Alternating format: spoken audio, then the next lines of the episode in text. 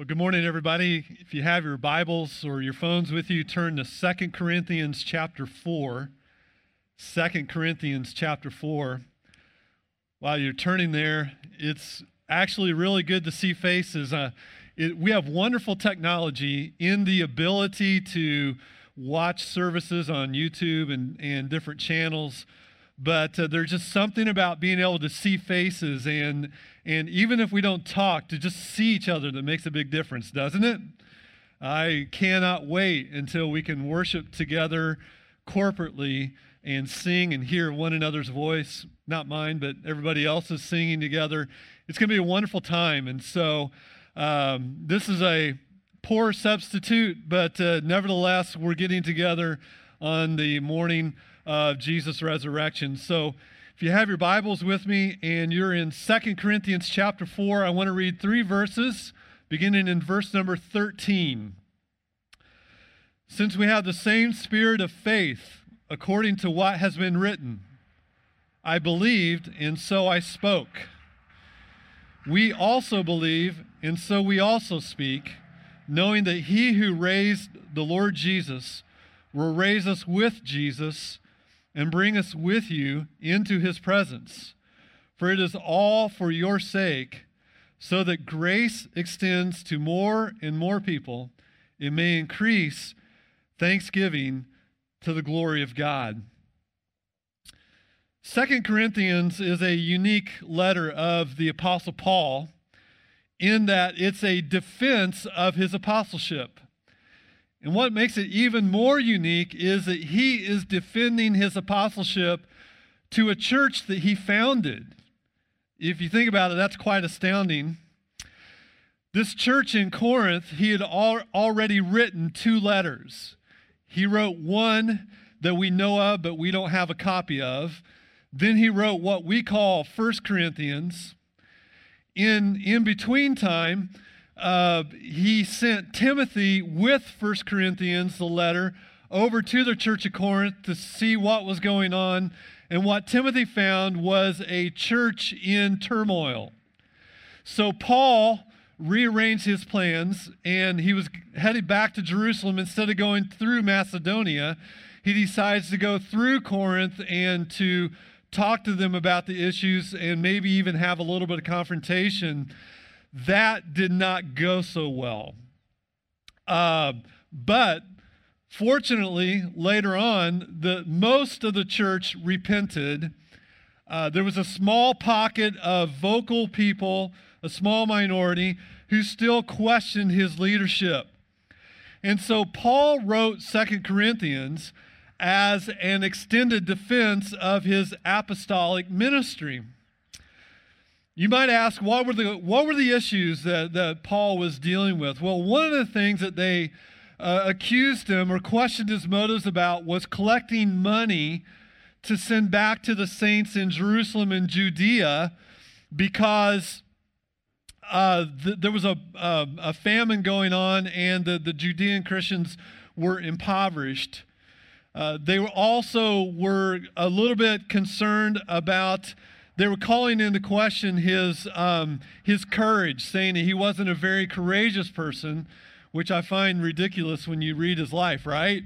And then the third issue, and one that is in our text today, was they said, How can a person filled with the Holy Spirit suffer as much as Paul did? In their minds, that was evidence that he was not an apostle filled with the Holy Spirit.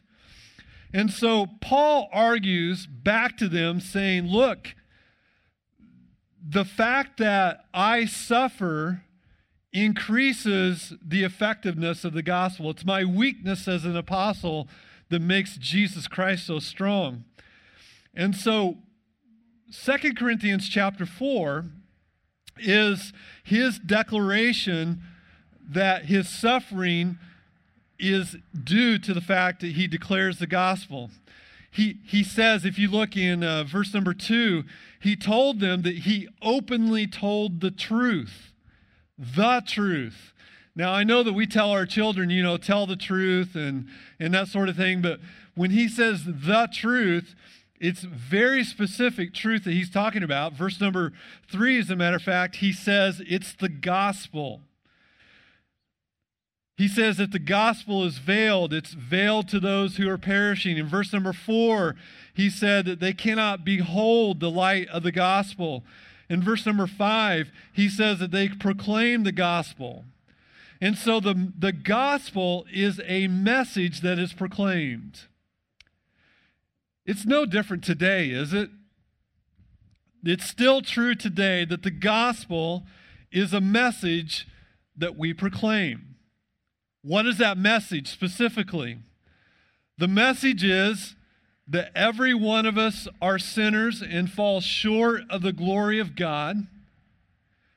And because of that, we have eternal punishment to look forward to.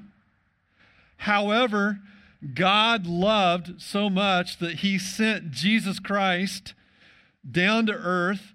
He obeyed every dot and every mark of the law. He obeyed human government.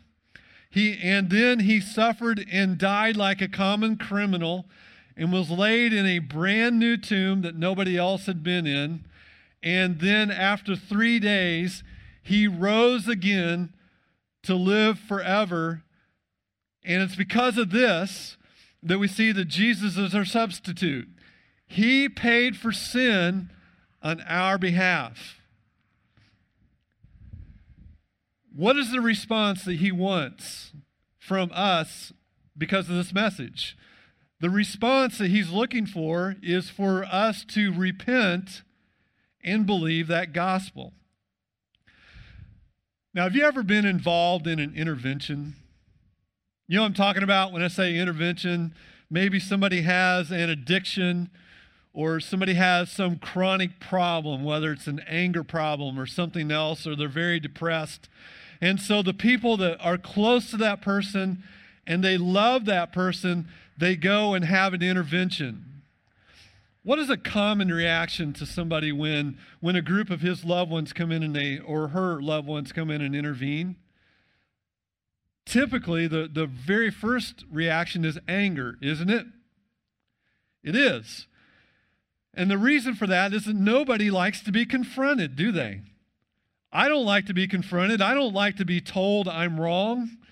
I got yelled at the other day by a checker in the grocery store. I didn't even realize I was breaking a rule. I was, I was walking out a door and she said, Hey, you're not supposed to go out that door. That's the in door. You go down to the other end of the store and go out that door. I didn't even know I'd done anything wrong. Even though it was a minor thing, nobody likes to be confronted and, and told that they're, they're breaking the rules.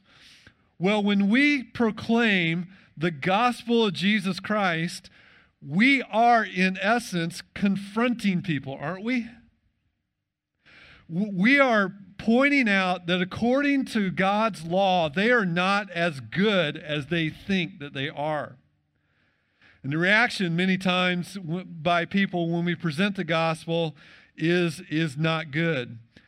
And in 2 Corinthians chapter 4, Paul is recounting his experience of suffering on behalf of the gospel. And look at verse number seven and following and see how he characterizes that with me, will you? 2 Corinthians 4 7.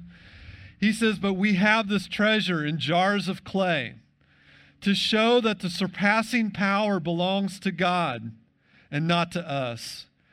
We are afflicted in every way, but not crushed, perplexed but not driven to despair, persecuted, but not forsaken, struck down, but not destroyed, always carrying in the body the death of Jesus, so that the life of Jesus may also be manifested in our bodies. For we who live are always being given over to death for Jesus' sake, so that the life of Jesus may be manifested in our mortal flesh. Now, Paul, in his suffering, he's recounting the suffering that he's receiving because he's proclaiming the gospel.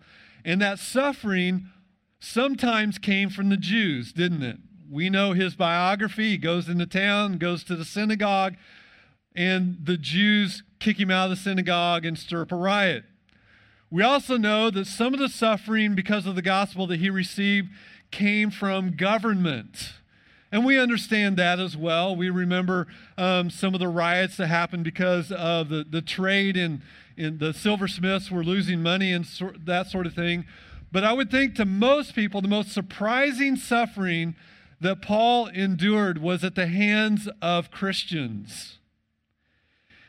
And it's something that we need to remember, and that is this if you clearly proclaim the gospel of Jesus Christ, and all its implications, we will undergo suffering, and many times that suffering will come from within the church. And that's all because the gospel is spoken. Well, if you're like me, uh, which, you know, I, I, I would tend to be this way probably, some people would say, well, if speaking the gospel of Jesus Christ is going to get that kind of reaction, then why speak the gospel? Why proclaim the gospel? Well, we, we, we can't not speak the gospel, can we? The gospel, we have to speak the gospel because the gospel is glorious. It's, it's marvelous. It, it's wonderful news. It, it's the message that, that Jesus rescued us from darkness and death and brought us into eternal life. And, and, and so we, we cherish that message. As a result, we see verse number 13. Look at verse number 13 of 2 Corinthians uh, 4 with me. Since we have the same spirit of faith according to what has been written. Now, what is that? I believed, and so I spoke we also believe, and so we also spoke, speak. Now, what does that mean? That's a really confusing verse. But if you read that verse, you're going to find something marvelous and wonderful. Because what Paul says here is that there is a bond between those who speak the gospel. And he's actually making a greater connection, too, because he's quoting Psalm 116, verse number 10. So if you have a second, turn back to Psalm 116. I want to show you this in context. This is a wonderful, wonderful truth. Psalm 116 in verse number 10. This is a verse that Paul quotes. He says, the psalmist says, I believed even when I spoke and am greatly afflicted. Now, doesn't that sound like Paul? In Psalm 116, this is the important context of Psalm 116 and why Paul identified so closely to it. In Psalm 116, the author is, is recounting the persecution and suffering that he is undergoing as a righteous person. And he uses terms such as, in, early in the psalm, he says, the snares of death. And then a couple verses later, he says, he talks about distress and anguish. And yet, in all that danger, the Lord is preserving him. And that's what he's celebrating the preservation of the Lord. And so you can ask this question of the psalmist why does the psalmist keep calling out to the Lord and keep praising him when he's suffering for following the Lord? And the answer is beautiful. Are you ready? Look at Psalm 116, verses 1 and 2. This is a beautiful truth. I love the Lord. Why? Because he has heard my voice and my pleas for mercy. Because he inclined his ear to me. And what is the result? What, what did he conclude? Therefore, I will call upon him as long as I shall live. Doesn't that characterize your life? We love the Lord, and therefore we proclaim his gospel. He has heard our voice. He's heard our pleas for mercy, and he answered them. Now turn back to 2 Corinthians 4:13 with me if you will. Turn back to uh, 2 Corinthians 4:13 because what Paul is saying is that he has a bond not only with other believers, but he has a bond with the psalmist. Look at the verse one more time. Since we have what? The same spirit of faith according to what has been written. So, in this little phrase, Paul said, We are bonded together, and we are bonded with the psalmist. Why? Why? Because we have the same spirit of, of faith. In other words, the same Holy Spirit that indwelled the psalmist also indwelt Paul and also indwells all of us who believe. And so, for every believer that's here, you are bonded. Whatever car you're in, you're bonded with the person in the car beside you. Doesn't that sound weird to say? So I'm so used to saying the person sitting next to you. But it's the person in the car, the other believers, and maybe not even just believers in this church, but believers in other churches. You are bonded together because the Holy Spirit indwells you. And because of that, there's great joy and gratitude and praise, isn't it?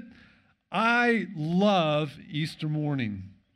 I love singing the songs, but there's other songs that we sing because of Jesus Christ, our Savior, right? I was thinking this week about the great hymn, The Love of God. Everybody know that, that song, that, that hymn? Verse number three says this Could we with ink the ocean fill, and were the skies of parchment made, were every stalk of earth a quill, and every man a resonate with you this morning, dear believer. And we could go on with and can it be and amazing grace and and how great thou art and all these songs. We can't help but to speak the gospel and sing the gospel and praise our Lord Jesus Christ. We didn't deserve anything but wrath. We heard the simple gospel message and cried out to the Lord in response to his offer of mercy and grace. And now we're saved, and we, we, there's a pent up energy, a pent up praise that we just have to speak that gospel. And so don't miss this first truth.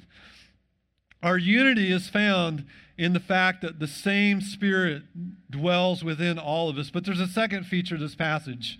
I'm going to speed up just a little bit. And that is found in verse number 14. We all had the same resurrection. And what I mean when I say that is that we all have our faith in the same thing that is the resurrection of Jesus Christ. Look at verse number 14 with me. He says, knowing that he who raised the Lord Jesus will also raise us with Jesus and bring us with you into his presence. I'm sure many of you have thought about that week 2,000 years ago Jesus stood before Roman authorities and the religious leaders of Israel.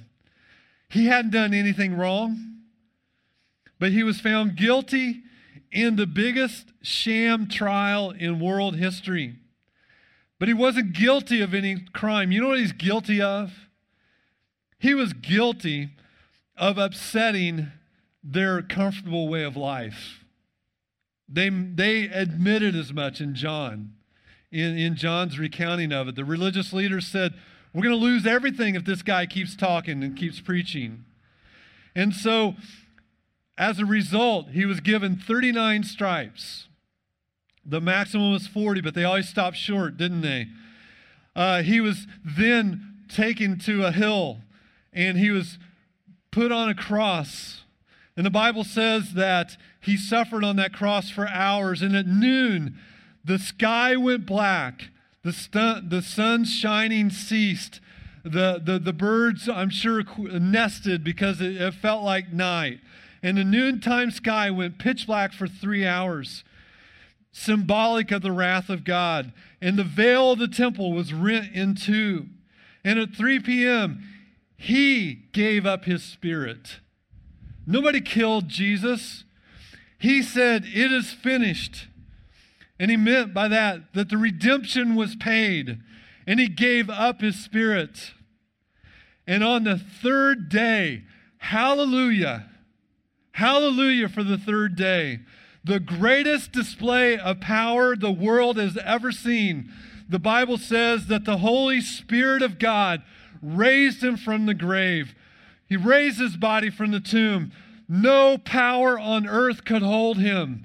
The power of the grave, the power of the minions of hell, Satan, nobody could hold Jesus Christ in the grave because the awesome power of the Holy Spirit raised him from the dead. He conquered death, and in an instant, Paul said this He said, Christ has been raised from the dead, the first fruits of those who have fallen asleep. And the same power, the same power, the same Spirit who raised Jesus from the grave will one day raise you from the grave as well. Amen? Thank you. Now, here's, here's the question How do we know that this is not pie in the sky, feel good theology? Have you ever asked yourself that question? How do we know that? The answer is because the Holy Spirit already made you alive, didn't He? And you were dead in trespasses and sin, but God made us alive. Isn't that what Ephesians chapter 2 says? And so now, all of a sudden, that Bible reading that you couldn't understand, the Bible is now understandable. That church that you didn't enjoy, all of a sudden now is so enjoyable. The Savior that you didn't treasure, you now treasure. The bond that you did not have with other Christians, you now had. And you see that spiritual life. And so the Christian life, the spiritual life that you experience here on earth, is a foretaste, a shadow of the full life, resurrection life that we will have one day in heaven. Hallelujah.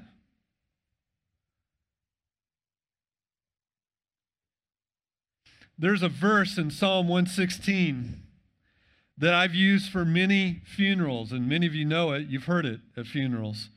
And it says this Precious in the sight of God is the death of his saints. Now, that's a really odd saying, isn't it? Precious in the sight of God is the death of his saints.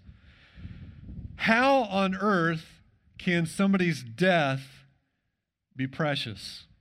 Answer 2 Corinthians 4:14. Because at the moment our physical bodies die, our spirit is ushered into the presence of God.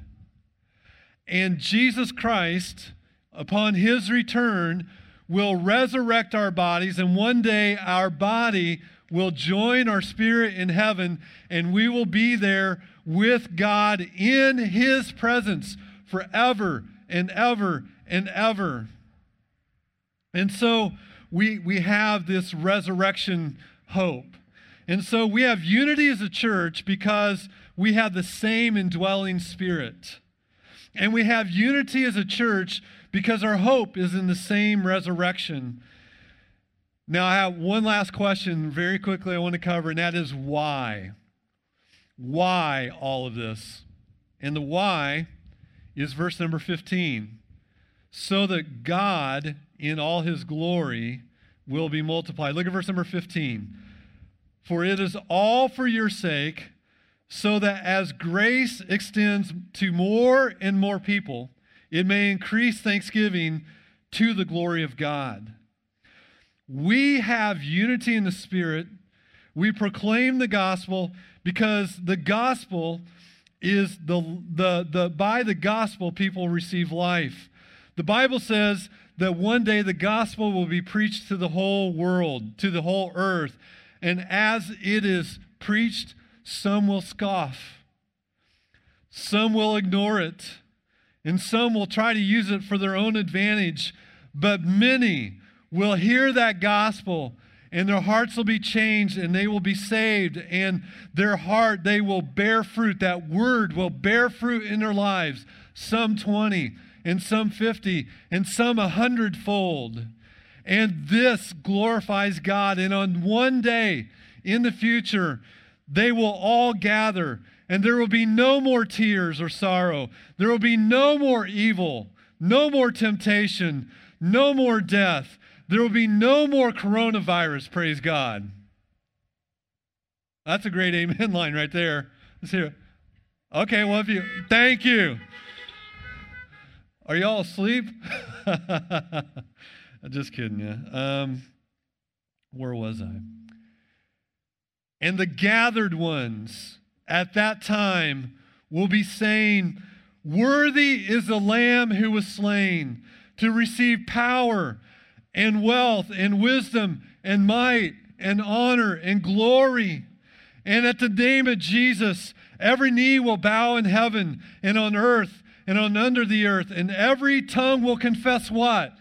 Jesus Christ is Lord to the glory of the Father. And that is how the glory of God is increasing as we proclaim this gospel, as the, as the, the ones who have repented and believed that gospel, unified by the Holy Spirit, unified in the hope of the resurrection, go through proclaiming the gospel, more and more and more people uh, believe that gospel, and God is glorified. You know, when a couple gets married, the Bible says that these two shall become one flesh. And a bond begins that's inexplicably strong. If you're in such a marriage, you know what I speak of. But you know what the Bible teaches? The Bible teaches that the bond that we have with one another in Jesus Christ is far greater and longer lasting than the best earthly marriage a couple has experienced. So if you're a husband today sitting in the car with your wife, you know that the greater bond is not the marriage bond, but the bond of brothers and sisters in Christ. The bond that I have with my wife, she's sitting over there in her car, um, in the marriage bond does not compare to the bond that we have because we're a brother and sister in Jesus Christ. And one day, when we're in heaven, they will not know us as Mr. and Mrs. Edgecombe. We will be brothers and sisters in Jesus Christ and have a much tighter bond for all of eternity, forever and ever and ever, praising God and glorifying God. Isn't that wonderful? Jesus Christ suffered and died on the cross, was resurrected the third day, and we are bonded with him through his Holy Spirit and in hope of eternal life. What a wonderful resurrection day promise. Let's pray together, will you? Lord, we thank you for the hope that we have in Jesus Christ. We thank you for the bond that we have through the Holy Spirit. We thank you that um, we know and understand the gospel message and have complete 100% sure hope in the resurrection because we've already experienced the power of Jesus Christ because our lives have been transformed. Lord, we thank you that Jesus loves so much, God loves so much, that he sent Jesus to do the hard thing so that we can do the easy thing, and that is to believe. Lord, I pray that as we uh, think about this and celebrate this, that, that our bond of unity uh, will grow stronger with one another day by day as we pray together, as we sing together, as we minister together and, and worship together, Lord. May we experience a little bit of what it's going to be like in heaven. And Lord, if there's anyone out here who does not know Christ as their Savior, I pray that they will think about this, that your Holy Spirit will speak to their lives, Lord, and that they'll be saved as well. In Christ's name we pray. Amen.